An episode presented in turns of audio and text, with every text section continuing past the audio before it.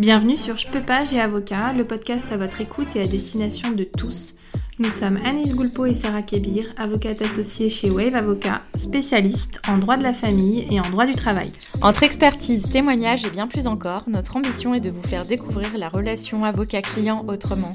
Bonne, écoute.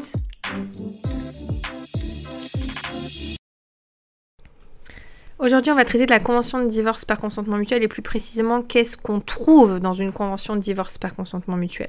Alors, si vous ne savez pas ce que c'est qu'un divorce par consentement mutuel et que vous voulez euh, comprendre, je vous invite à écouter l'épisode de podcast qu'on a fait à ce sujet. Vous pouvez également aller sur notre chaîne YouTube Je peux pas, avocat où on a pas mal de vidéos euh, qui concernent le divorce et notamment le divorce par consentement mutuel. En gros, euh, c'est un divorce à l'amiable qui va être fait euh, par deux avocats, signé par quatre personnes, les deux avocats et leurs deux clients, déposé chez un notaire qui va l'enregistrer et qui va pouvoir vous délivrer une attestation comme quoi vous êtes bien divorcé. En gros, mais aujourd'hui, on va essayer euh, vraiment de se pencher sur ce qu'on y trouve en fait. Qu'est-ce qu'on doit prévoir dans la convention de divorce par consentement mutuel? Euh, Qu'est-ce qu'on qu'est-ce qu'on a en fait? Comment ça s'articule? Comment ça se présente? Un historique de votre vie euh, aussi maritale, etc. Euh, on va marquer euh, où est-ce que vous êtes né, où est-ce que vous êtes marié, euh, quel type de contrat de mariage vous avez pu faire, ou alors si vous n'avez pas fait de contrat de mariage, on va marquer vos noms, vos prénoms, l'intégralité de ceci avec exactitude. donc voilà, tout ça, ça va être des éléments de forme. Tout comme à la fin, bah, vous allez signer. Hein, c'est une convention que nous allons tous signer. Donc les deux clients signent, les deux avocats euh, signent cette convention. Il y a aussi des paraphes, c'est-à-dire vos initiales. Typiquement moi, Anaïs Goulpo, bah, je paraphe AG sur toutes les pages de la convention de divorce. Alors là, je n'évoque pas la, signature électronique, mais si vous êtes en signature classique, euh, on a des paraphes sur toutes les pages. Euh, et on va avoir tout un tas de clauses aussi un peu formalistes qui vont pouvoir dérouler, comment les choses vont se passer, euh, où est-ce que la convention va être enregistrée, comment le divorce va pouvoir être retranscrit, puisqu'une fois divorcé, on indique à vos mairies de mariage qui va indiquer à vos mairies de naissance que vous êtes divorcé par telle convention de divorce, enregistrée par tel notaire. Donc voilà, tout ça est prévu, formalisé dans la convention de divorce le partage des frais, le notaire qui a été choisi pour enregistrer, les avocats bien entendu qui ont été choisis, leur nom, là où ils exercent, euh, leur barreau, etc., etc. Je vous passe un peu tout ça, mais en gros, oui, vous retrouvez les mêmes éléments de forme que dans tout acte juridique, euh, de manière un petit peu euh, différente, puisqu'on parle ici d'un divorce. Et on va aussi trouver des éléments de fond, donc on va vraiment prévoir ce qui va s'appliquer à défaut d'accord entre vous euh, dans le cadre d'un divorce et ce qui va se prévoir vraiment pour des mesures accessoires au divorce. Par exemple, en ce qui concerne les époux, on va prévoir bah, l'usage du nom. Qu'est-ce qui se passe? Est-ce qu'il y en avait un qui avait pris l'usage du nom de l'autre? Et dans ces cas-là, qu'est-ce qu'on prévoit? On va aussi prévoir éventuellement la prestation compensatoire. Donc sur la question de la prestation compensatoire, je vous renvoie, j'ai fait plusieurs épisodes de podcast à ce sujet euh, et plusieurs vidéos également. Donc je vous renvoie si vous voulez savoir euh, ce que ça implique, mais en tout cas, on va la prévoir. On va aussi mettre la situation de chacun. Alors, ça peut parfois dérouter un petit peu.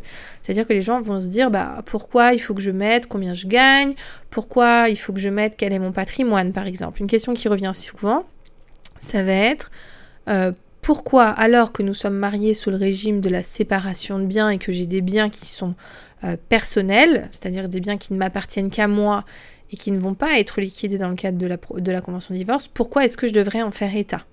Ou on m'a donné 100 euh, 000 euros, moi j'ai pas envie de le dire. Ou bah, j'ai 150 000 euros sur mon compte bancaire, j'ai pas envie de le dire. Voilà, il y a une certaine euh, méfiance, défiance et parfois incompréhension sur ce qu'on peut vous demander comme élément dans le cadre de la convention de divorce par consentement mutuel parce que effectivement c'est assez intrusif. On va venir vous demander qu'est-ce que vous faites comme métier, combien vous gagnez en vous demandant les pas seulement de le dire, c'est-à-dire on va vous demander les éléments. L'avocat va vous dire bah, donnez-moi vos fiches de paye, donnez-moi votre avis d'impôt, donnez-moi vos bilans si vous avez une société. Euh, on va vérifier que ces éléments-là soient exacts. On va pas juste vous demandez de le déclarer. Pareil pour le patrimoine. Même si vous êtes marié sous le régime de la séparation de biens, il faut dire ce que vous avez comme patrimoine personnel. Il faut dire si vous avez reçu une donation. Il faut dire si vous avez 150 000 euros sur un compte d'épargne. Pourquoi on le dit? Euh, Déjà dans un souci de transparence, de bonne foi, parce qu'on est dans l'amiable, pour que tout le monde sache ce qu'il en est quand il a pris euh, sa décision et quand on a euh, peut-être négocié sur des montants. et puis vous devez avoir une vision exacte chacun de ce que gagne l'autre et ce qu'il a en patrimoine. Et notamment dans le cadre de la prestation compensatoire, même d'ailleurs quand on n'en a pas, c'est important de mettre tous les éléments et d'éviter de léser l'autre d'une quelconque manière, d'avoir une honnêteté totale et une transparence sur votre situation pour éviter d'avoir des difficultés par la suite. La loi exige qu'on indique le patrimoine de chacun, même personnel, même non liquidé. Et ça va pas poser problème entre guillemets. Euh, vous le notez simplement, vous en faites état, ce qui fait que oh, ça prouve que tout le monde a été de parfaite bonne foi et qu'on est tous au courant de la situation de chacun. Donc effectivement, ça, ça peut être un petit peu déroutant au départ. Et n'oubliez pas que c'est de l'amiable et n'oubliez pas qu'on n'est pas là pour faire euh, voilà une vision euh, financière fiscaliste de votre situation, qu'on n'est pas là euh, pour vous faire un contrôle fiscal, mais vraiment pour pouvoir indiquer les bons montants et pouvoir mettre quelque chose de cohérent dans le cadre de votre convention. En ce qui concerne euh, votre patrimoine, on va aussi avoir une partie éventuellement liquidation. Donc la liquidation, elle se fait soit par notaire, soit par avocat. Je ferai un épisode, je pense, à ce sujet pour vous expliquer dans quel cas on peut faire une liquidation par notaire et dans quel cas on peut faire une liquidation par avocat.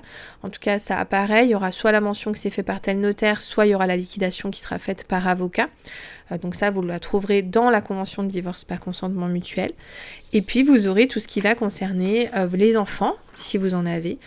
donc, bah, qu'est-ce qu'on prévoit pour eux, euh, où est-ce qu'ils vont vivre, euh, combien on va participer euh, chacun, est-ce que on va être telle résidence ou telle autre, la fiscalité comment on va s'organiser, au niveau social comment ça va s'organiser, le paiement des pensions, etc., etc.